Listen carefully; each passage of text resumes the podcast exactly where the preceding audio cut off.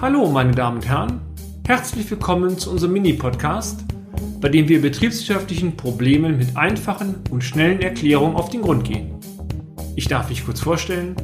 Mein Name ist Peter Scharf und ich nehme Sie nun mit auf eine kleine Reise durch die Welt der BWL. Was sagt der Cashflow eigentlich aus? Der Begriff Cashflow ist in aller Munde. Manchmal haben wir den Eindruck, dass Cashflow das Zauberwort bei der Auswertung von Jahresabschlüssen ist. Doch können Sie zaubern? Wir können es jedenfalls nicht.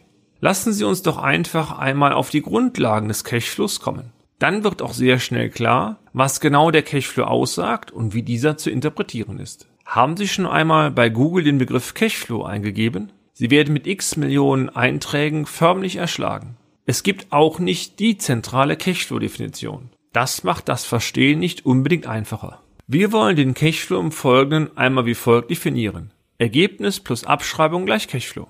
Die Grundidee? Der Cashflow soll letztendlich eine Aussage zum rechnerischen, das heißt theoretischen Liquiditätsüberschuss einer Periode liefern. Jetzt bereits ist eines von großer Wichtigkeit. Der operative Cashflow wird auf Basis der Gewinn- und Verlustrechnung ermittelt, nicht auf Basis der bilanziellen Veränderungen zum Vorjahr. Dies bedeutet, dass letztendlich die Ertragslage des Unternehmens entscheidend für den Cashflow-Ausweis ist. Lassen Sie uns das Rad einmal kurz zurückdrehen. Was war noch einmal gleich das Ziel der Gewinn- und Verlustrechnung eines Unternehmens?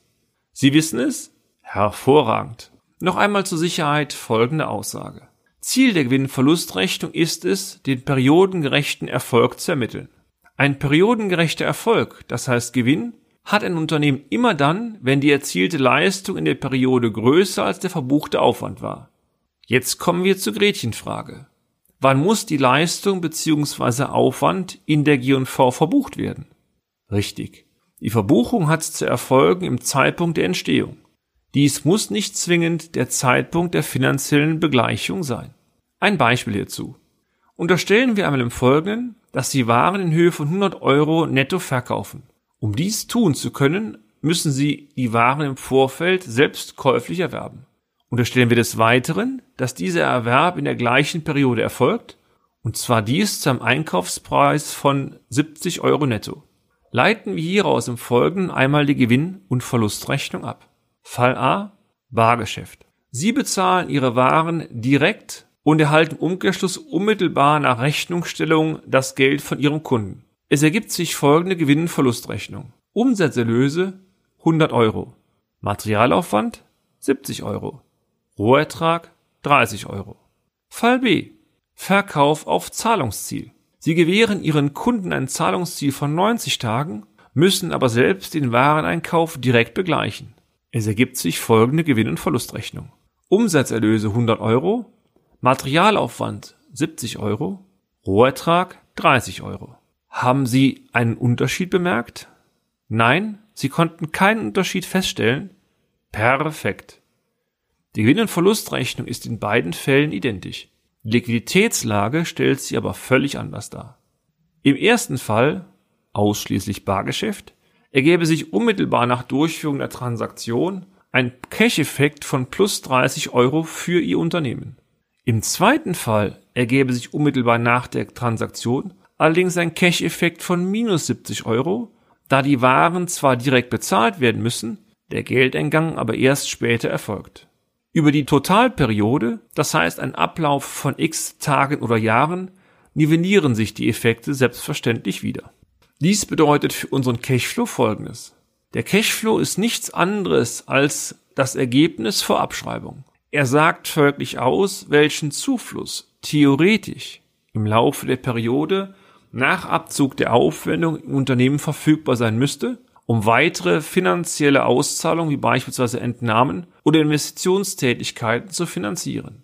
Klar, dass die Abschreibung in aller Regel nicht liquiditätsam ist, ist nachvollziehbar. Deswegen wird hier auch auf das Ergebnis vor Abschreibung abgestellt. Wann ist nun der Cashflow halbwegs mit Cash gleichzusetzen?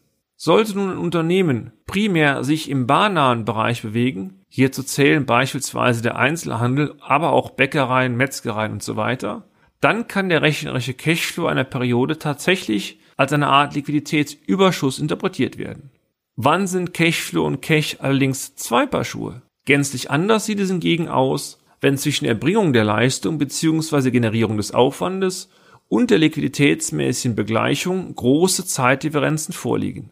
Dies ist beispielsweise bei Bauunternehmen der Fall, die monatelang an einem Objekt arbeiten, bis es final abgerechnet werden kann.